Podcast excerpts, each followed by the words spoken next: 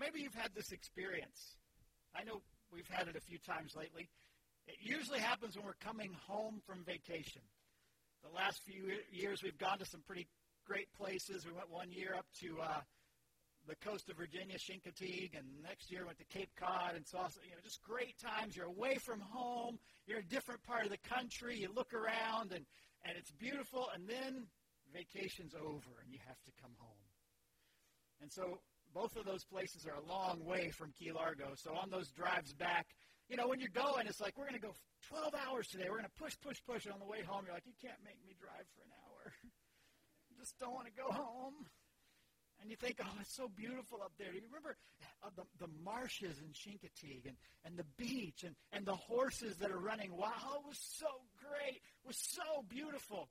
Or, you know, Cape Cod and, and the, the, the beautiful coastline and the lighthouses. And we saw seals of all things. And, you know, you just, oh, it's great. And then you, you're just kind of hating getting back to regular life and, and thinking about your home. And then you start across that 18 mile stretch and you look around and you go, wow, this ain't so bad. Yeah, I, I can say ain't because he said it first.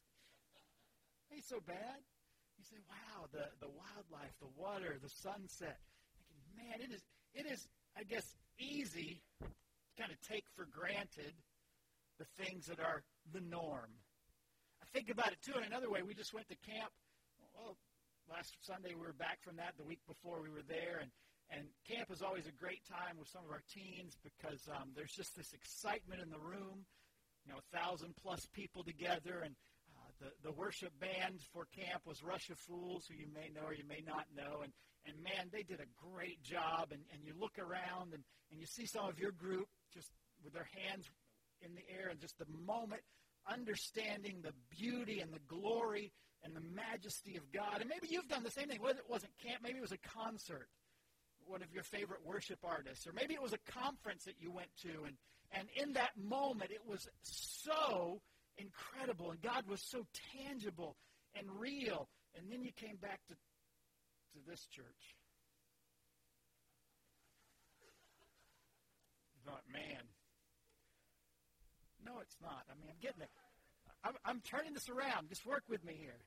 And you think, nah, man, I mean, Rush of Fools was so great, or, or Hillsong was so great, or Chris Tomlin was so great, or that speaker, Chad Poe, was so amazing, or, or maybe it was another one of your favorite preachers, and you come here and you think, oh, it's just, just First Baptist Key Largo.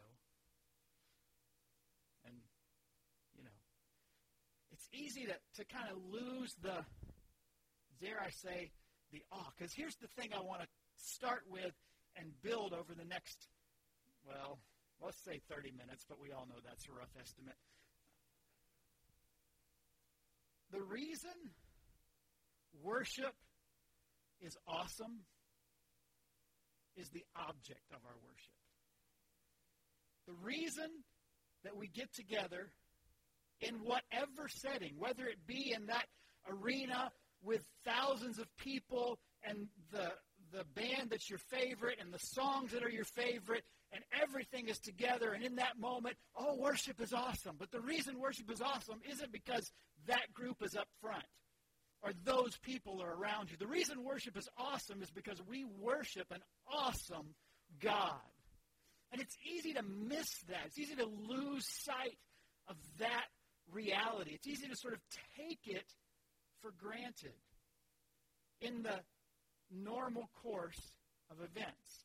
Maybe it's just a small church in the Keys, or this isn't your church home, you're visiting our part of the world from somewhere else, wherever your church is, and it's, it's just a simple group of people that get together. Maybe it's a few people in your living room, and one of them brings out the guitar and starts playing, and, and you all sing together, you all open God's Word together. And in that moment, what makes it awesome isn't the quality of the guitar playing, or is it the quality of the, the speaker that's up front?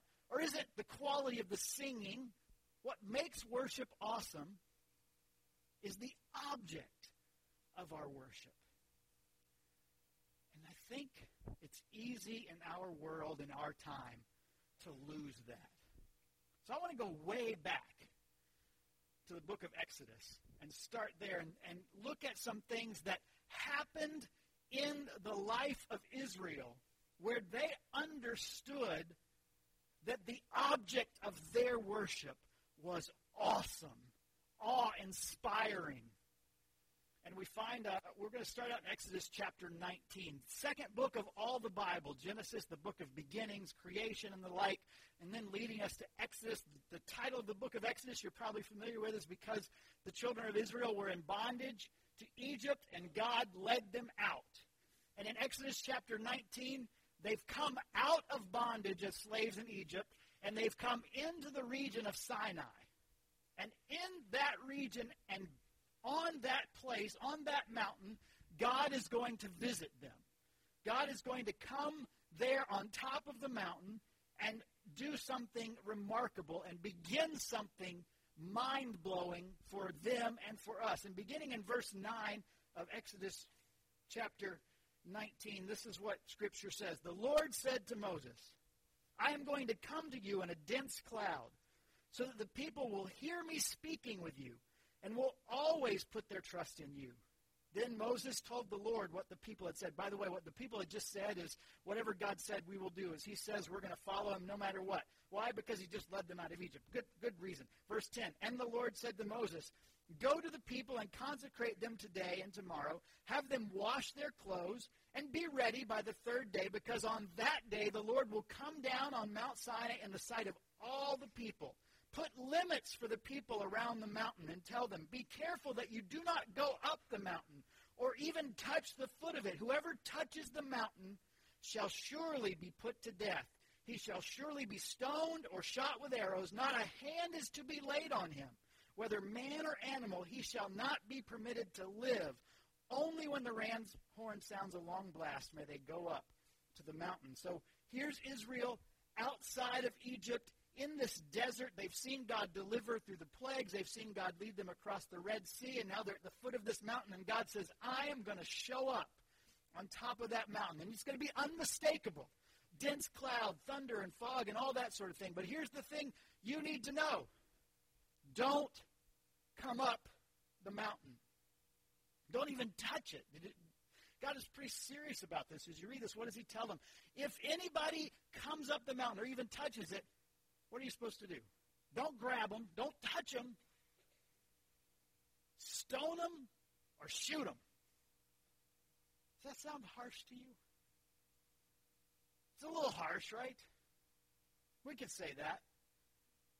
Ugh, that's pretty that's pretty serious stuff for God to say, this mountain where I'm going to come down is, is, is to be cordoned off. Nobody comes near it. Nobody touches it. And the punishment stoning or shot with arrows. We, we, we hear that, and I agree, it sounds harsh, but, but I think as we think about our world and, our, and, and maybe even my generation and a little bit the generation younger than me, maybe the reason we find it so harsh is because we fought about having boundaries about anything in our world. I mean, boundaries at all are sort of, you know, let's just not talk about boundaries and let's not do that. But for God, boundaries are huge. And in this moment, it was big for them to understand there was something holy about that mountain. Holy means separate or distinct or other. And God says this mountain is to be set apart, set aside. Nobody come up it, nobody touch it. Make that boundary clear, make that delineation sure, and know that to break that boundary, serious implications. I think the other reason we look at that and wonder about it is because what's happening here we take for granted. See, God's going to come and visit the people of Israel. God's going to come majestically and in an awe-inspiring way. And, and, you know, for us as believers, us on this side of the cross, dare I say, that becomes mundane. We can go into the presence of God. The Bible says we can approach with boldness the very throne of grace, the throne of heaven and earth. And so we, we see this and we don't necessarily understand how this works. We don't know if we're sure, we don't know if we like the boundaries and we're not sure if we like the, the distinction. But I think it's important to start there and look at this and understand that in the beginning of this process of God giving his law, what will come in the next chapters, God wanted to show up for Israel in a remarkable way. Let's jump forward a few verses to, to a little later in the chapter, verse, uh, let's see, verse 16. We get the, the picture of what happens. On the morning of the third day, so three days have gone by, they've prepared, they're, they're getting ready. On the morning of the third day, there was thunder and lightning with a thick cloud over the mountain and a very loud trumpet blast. Everyone in the camp trembled. Then Moses led the people out of the camp to meet with God, and they stood at the foot of the mountain. Mount Sinai was covered with smoke because the Lord descended on it in fire. The smoke billowed up from it like smoke from a furnace. The whole mountain trembled violently, and the sound of the trumpet grew louder and louder. Then Moses spoke, and the voice of God answered him. And some translations indicate they answered him with thunder. Could you imagine standing at the foot of that mountain when this happened? Who went to see fireworks last night? Oh, good. It works better if you did. I'm always amazed that depending on where you are, we were a good way away from the fireworks. We decided at the last minute that we were tired of being bumps on the log all day. We had sat and done very little of anything after, well, after the morning stuff. And, you know, we had just watched a movie and relaxed, and, and it was like, we're tired of sitting here. Well, Denise was tired of sitting here, which meant I was too, let's just be honest. I was tired of sitting here. And so she said, I want to go see the fireworks. And I said, it's past my bedtime. You know, the fireworks, they start them at 10. I'm old. That's late. But nonetheless, because I knew it was best for me, I got up, changed clothes, and we headed out in the car. Now, see, in my mind, I thought, I, believe it or not, I, Key Largo's not a big place, but when things like that happens, everybody and their brother shows up.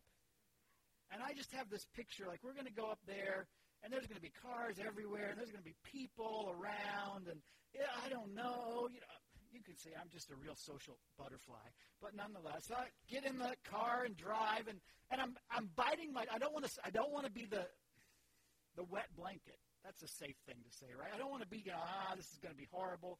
And Denise, God bless her, she gets up there and there's cars. It's like she knew what I was thinking. She said, you know, it's really okay, honey, if you want to turn around and go home. I'm like, yes. But I didn't do that. I just inside.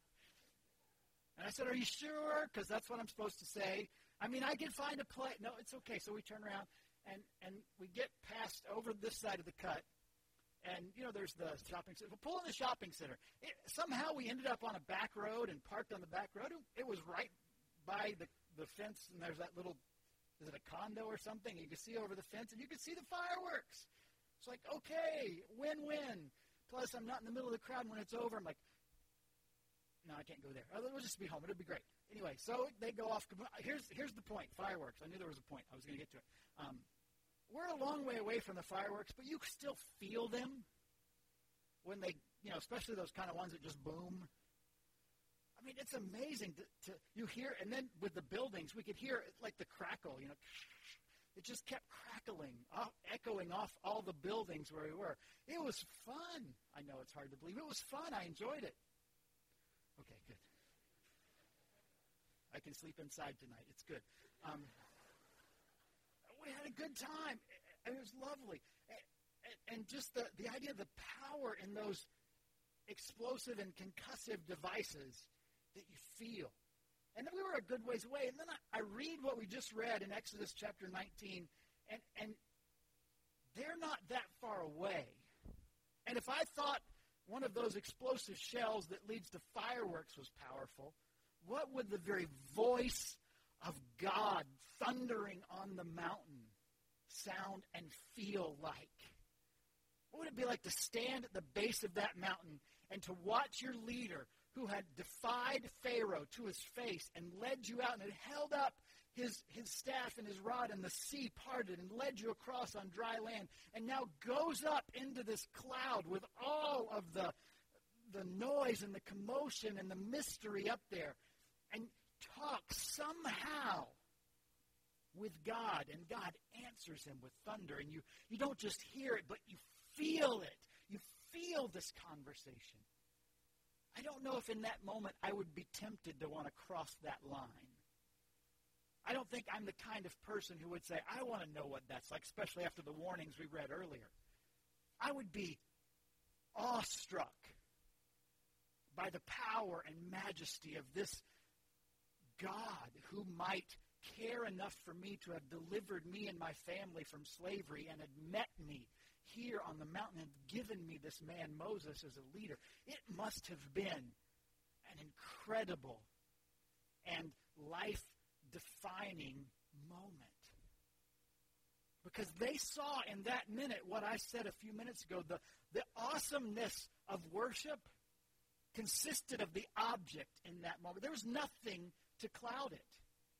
There was nothing to get in the way of seeing that God had come down among them on that mountain in a very tangible and unmistakable way. Nothing clouded their view. It wasn't about lighting or music or, or, or stage or drama. It was about God is here.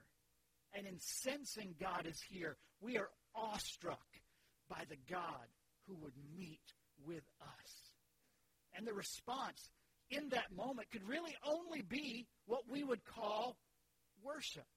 Could only be what we would think of as here is a moment that God cares enough to want to interact with a human being. In fact, it became normal for them a few chapters later, Exodus chapter 33, if you want to flip over a few, ver- a few pages, they'll be up on the screen too, I believe. Exodus chapter 3, verse 7.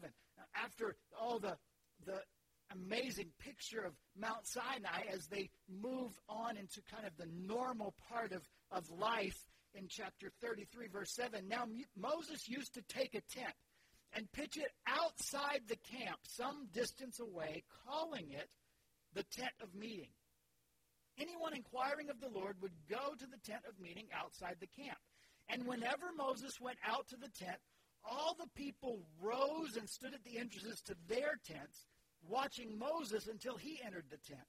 As Moses went into the tent, listen to this, the pillar of cloud would come down and stay at the entrance while the Lord spoke with Moses. Whenever the people saw the pillar of cloud standing at the entrance to the tent, they all stood and worshiped, each at the entrance of his tent. The Lord would speak to Moses face to face as a man speaks to his friend. Then Moses would return to the camp, but his young aide, Joshua, son of Nun, did not leave the tent. So after Mount Sinai, as they're led by this pillar of cloud or pillar of fire, they would set up camp, and Moses, as we just read, would set up this particular tent outside the camp, known as the tent of meeting. And Moses was can, can you picture the scene here? I should have pitched a tent on stage. That would have been fascinating, wouldn't it? Okay, maybe not. Because we could do this right. Like, okay, okay, everybody. Carlos is going to go into the tent of meeting because he's the chairman of deacons, so we'll send him in. Yeah, I, uh, but could you imagine if that's what I said? Okay, okay, listen, everybody. Carlos is going into the tent of meeting. I want you to all stand. Go ahead. This is just to make sure you're still awake. All of you stand. And when Carlos goes in, what does it say that people did? They worship. I don't know what that looked like. Doesn't give us particulars. Doesn't talk about instruments. Doesn't talk about music. There might have been some. I know there are people that are music. You can sit down now because you look like it's enough. I know there are people that are musical, and I'm imagining in Israel that was the case. There are some people that if you're talking about worship, there better be music. Right? There's some of you in this room that when I say worship, you think music because you're just musically inclined. I'm not as musical as some, so when I think worship, I think of it a little differently. So I'm going to guess when Moses goes in the tent and that pillar of cloud comes and all the people are outside their tent and they're worshiping, I, I picture a bit of a din rising among Israel. I picture them getting excited to think there is a man meeting with God in that tent, face to face, talking as a friend. Talks to a friend. We could celebrate that. We can thank God that he meets with Moses. We can thank him that, that our leader has that kind of interaction with the God who delivered us and promised so much to us. We have to do something to show our love and appreciation for this. And, and, and you could sense that when this happened, this wasn't like, oh, there goes Moses in the tent again. I guess I got to go stand outside. You know, they put out flyers on all the tents at the local Publix. You know, Moses is going to the tent Thursday at 9 a.m. Be there. Oh, great. Did you get this in your mailbox? Yeah, I did. They're doing something else in the tent again. I guess we'll go stand it there. Whoop doo. Oh, there's the cloud. Yay, God. Is it over yet? Is he still talking? You've never had any of those thoughts, I know, right? But you get the sense that for them, that wouldn't have been anywhere in their experience or in their mentality. It was remarkable that the God that they worshiped, the God that they knew, the God that had revealed himself to them, would meet somehow with a person in this tent. And that was to be celebrated. And now, you came in and you saw maybe the elements, and if maybe this is your first time you weren't familiar with what this is, you thought it was just decoration, but if you've been here a while, you know this is what we call the Lord's Supper, and under the smaller ones are the, the broken matzah crackers, and under the larger are the little cups of juice that we'll distribute a little bit later and take the Lord's Supper together. And, and you know we do this once a month if you've been around, usually the first Sunday of the month because that's kind of our schedule. Churches do it differently in different ways and different schedules. Some churches do it every time they meet. And, and you see this, and, and it's familiar, yes? It's something that is normative if you're used to church world at all. Whether it's exactly like this or a little different, maybe, but this is kind of normal. And you, you might think, oh, Lord's Supper again. Maybe for some of you, that's a really cool thing. That's like, that's my favorite Sunday of the month when I go to church and they do Lord's Supper. For some of us, it might be, oh, yeah, that's right. Stale crackers and juice again. Why doesn't the Baptist church ever use the good stuff? Maybe that's what you thought. I don't know. Because it's just Welch's. It's not like Manischewitz or anything. Just, just juice. Maybe you have those thoughts. Because it's familiar. It's normal. It's part of what we do. But you know what this represents? Is what we just read in Exodus 19 and Exodus 33. That God would meet personally with a human being and talk to him, revealing himself to him, revealing himself to you. And the means by which he's chosen to do it ultimately is through Jesus. When the Word became flesh, when the second person of the Trinity became the incarnate Son of God and walked this earth and ultimately went to the cross and died, his body broken, his blood shed, so that you could have forgiveness of your sins, so that you could be restored to the relationship God desired and designed you for, so that you could know him, call him Father, that he could be with you in a place we call heaven forever, that he could give you his Holy Spirit to indwell you so that you could live out the life that he desires on earth here and now. These very simple and very familiar elements embody all of that truth.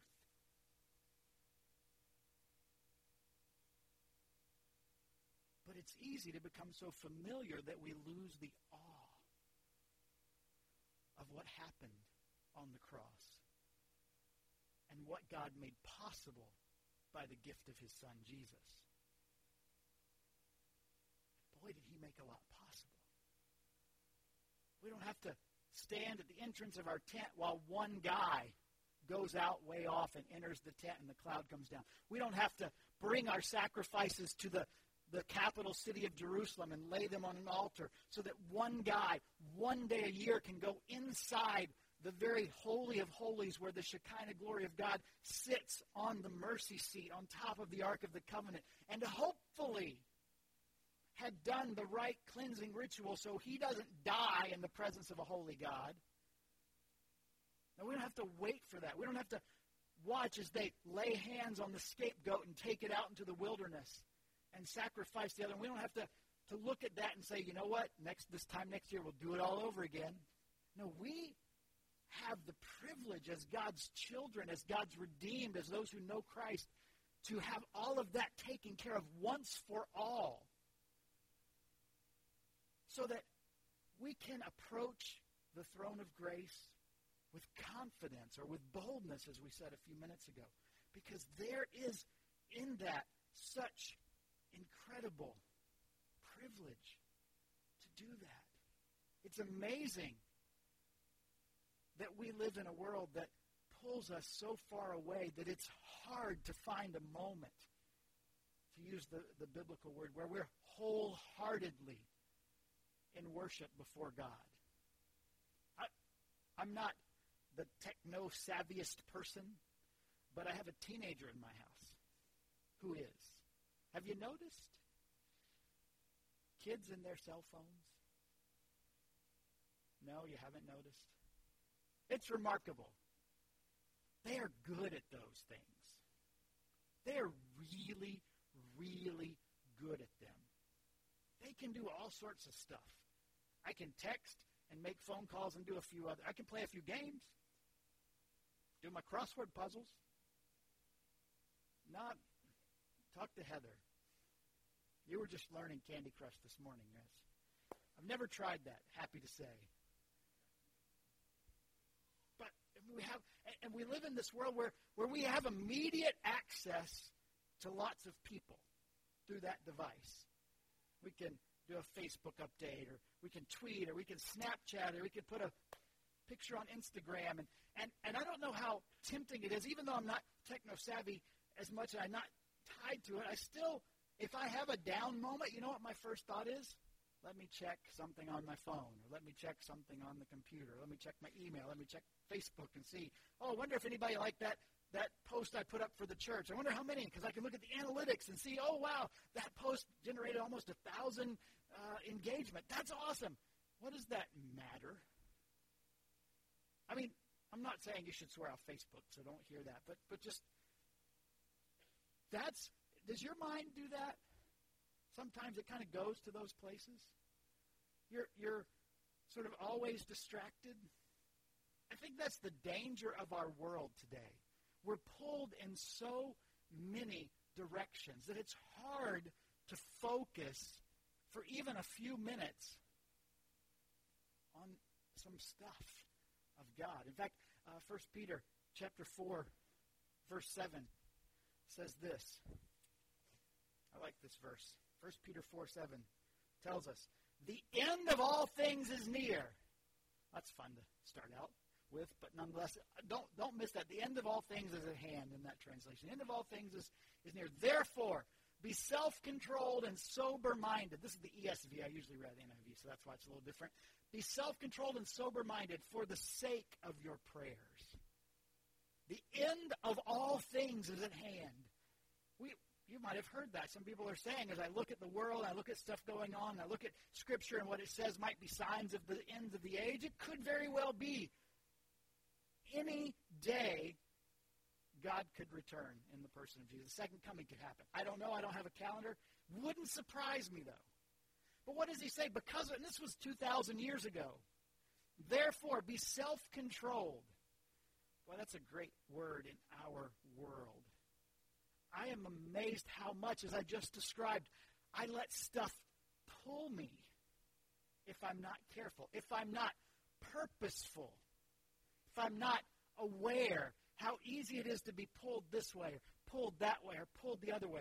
To be self-controlled and sober-minded, clear-minded, uh, sober versus drunk, right? Drunk impaired in your mind, you're fuzzy thinking, we might say, just kind of all muddled up and hard to put things together and communicate. And, and, and Peter says, because the end of all things is at hand, be self controlled and sober minded. For what reason? For the sake of your prayers. You know, we often pray as a means to an end. I have a need, therefore I need to go to God in prayer to get that need met. Is that our right? Absolutely. That is our privilege. That's part of what this supper and Jesus' death reminds us of. But also, prayer isn't always a means to an end. Sometimes prayer itself is the goal, is the end, is the, the purpose and the focus. Why? Because we live in a world that pulls us left and right away from the things of God and, and clutters our mind and cloudies our thinking. So, for the sake of our prayers, for the sake of Moses saying, I'm going to go in the tent, and the, the, the cloud's going to come down, and everybody's going to stand at the meeting, or the people standing around the base of the mountain and feeling the voice of God speaking to Moses. I need to be self controlled and sober minded so I can get that. I can grasp what this God is up to. I can understand that the object of my worship makes worship an awesome privilege. And so, for the sake of just that, for the sake of the, the reality that in prayer I can enter into the very presence of God and be ministered to and hear from Him and also cast my cares upon Him because He cares. But it's all that for the sake of my prayers. I need to be sober minded and self control. Here's the thing we live in a world that focuses on the temporal. Like, if you can see it or taste it or touch it, that's what's really real. In fact, I have a video. This is fun. It's a virtual reality video. I'll just show it, and then I'll talk about it, okay? David, are you ready? All right. There's a play. It's actually, you know, like a, a one by four or whatever on on the floor. It's raised like just that much. There's a sideways shot in some other ones. And they're supposed to walk across it, but they have the virtual reality headset on. And it looks like they're perched way up in the air, and, and it is apparently pretty immersive. There are other experiences, the same technology, where they have people riding a roller coaster with the headsets on. Um, I couldn't show those because there's language in them. so turn the volume off if when you look it up later, because I know some of you will. Uh, anyway, and they like just standing in front of this with the with the headset and the earphones on, start falling as the roller coaster takes the dips. I mean, they have to. There's people behind them that catch them. It's such an immersive experience. In fact, in this experiment and ones like it, they ask people at the end to step off the board. To just step to the left or the right. You know it's not real. You know it's just a picture in your head. Two thirds won't step off the board without taking off the, the, the headset first. And some of the ones that do, when they step off, actually try to fall and catch themselves. They're that convinced. They're that high up in the air. It's remarkable. And believe it or not, there's a verse I want to share with you. This should be good. It's in 2 Corinthians chapter 4, verses 17 and 18. This is what Paul says. He says, For our light and momentary troubles are achieving for us an eternal glory that far outweighs them all. So we fix our eyes not on what is seen, but on what is unseen. For what is seen is temporal or temporary, but what is unseen is eternal. We fix our eyes not on what is seen, but on what is unseen. See, that, that video is us most of the time.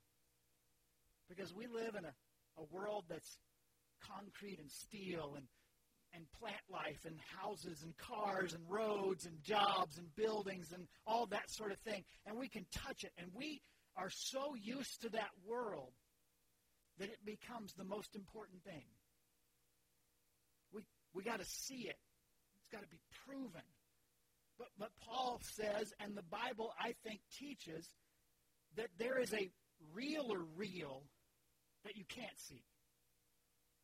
What is really real isn't tangible. What lasts forever isn't something you can touch or taste or hold. And we have this temptation in our lives to hold on to, to somehow form allegiances to the temporal and the temporary. And Paul says, no, no, no. Take your eyes off that because it's not what's real. It's not going to last. Place your eyes on what is not seen, for that is eternal. Now, that's not easy. That's, dare I say, countercultural. But it's what is the picture the Bible paints for us. It's what the children of Israel had the privilege of actually seeing with their eyes and feeling on the base of Mount Sinai. that There's something to our great God. And we respond to him because we, we know it. But as time goes on, as things have changed, and because of what this represents, we don't have those moments. Because God now isn't required to, to keep us sort of at arm's length. Rather, through Jesus, we have been brought near and indwelled by the Spirit and the familiarity with Him. The familiarity and the, the oftenness with which we can do things like this. Get together and worship. Get together and say, we're here as the people of God. In fact, we are, we say, the church. It's not the building, but, but the people. We are, Peter, I think, would say, living stones being built together into a tabernacle. That's us. That's not this structure or even one much more ornate. It's not one bigger or smaller or more expensive. It's us together being built into that which God inhabits and indwells and uses for his glory. But you can't always see that. I think that's why these elements are helpful because we do see these. We do touch them and taste them. Maybe God, in his wisdom, left us this tangible reminder of the greater reality that we can't see.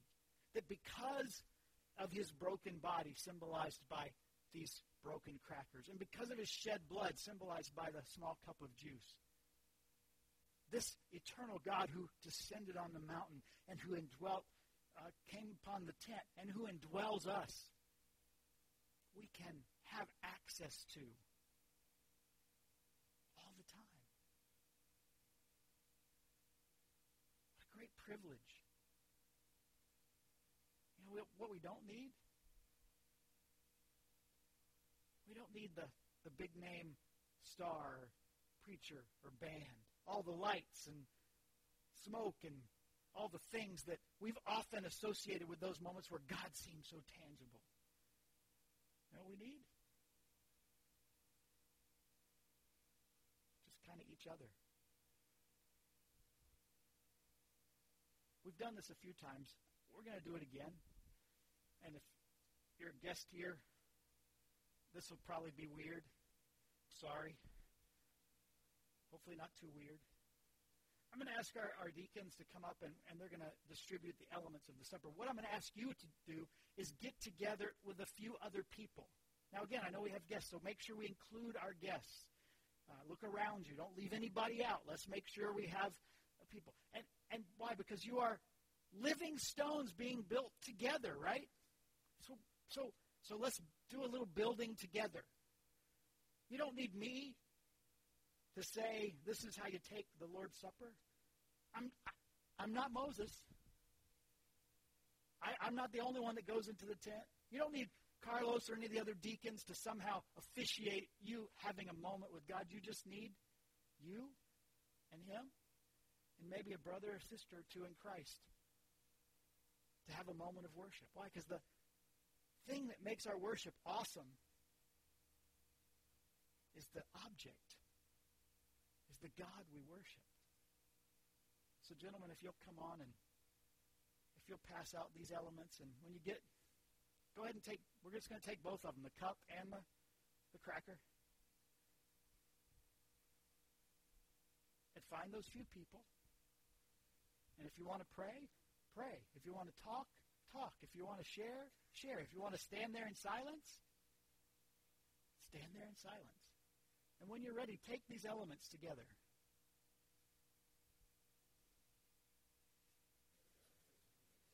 You know, it's easy for the privilege we have of coming into God's presence to become common. It's, it's really easy.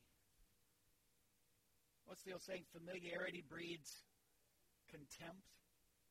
It's just, just normal. It's just what we do. We just pray or we, we go into the presence of God because of what Jesus has done. And it's, it's no big deal. It's a huge deal. I want you to, before we, we sing our song of response, I want you to just close your eyes. Our musicians, if you guys want to come on up and get ready. And picture, picture what we read in Exodus. Just picture yourself among the people of Israel. Picture yourself camped at the base of Mount Sinai. And it's the third morning. It's time to get up. Because this is the day that God is going to appear. And picture, if you will, Moses headed up that trail. And the, the smoke and the fire that descends. And Moses is talking to God, and God answers him back in thunder. You can hear it, you can feel it, and you know it's true. And then Moses comes down. But we're 2,000 years plus, way, way more than that later. And so when Moses comes down, he can look you in the eye and he can say, Now you go up that mountain. You go up there. The God that he just spoke to is the one that wants to speak to you, wants to spend time with you, has sent his son to die for you. Now you go up that mountain. Shouldn't be about we pastors using that wonderful guilt lever we have and saying, can't you just give five minutes to God? You know, if you just read your Bible 10 minutes a day, you could read it through in a year. No, it should be like, I can go up that mountain. See, the enemy, he doesn't want you to go up that mountain. Jesus says, if you abide in me, you will bear much fruit. But apart from me, you can do nothing.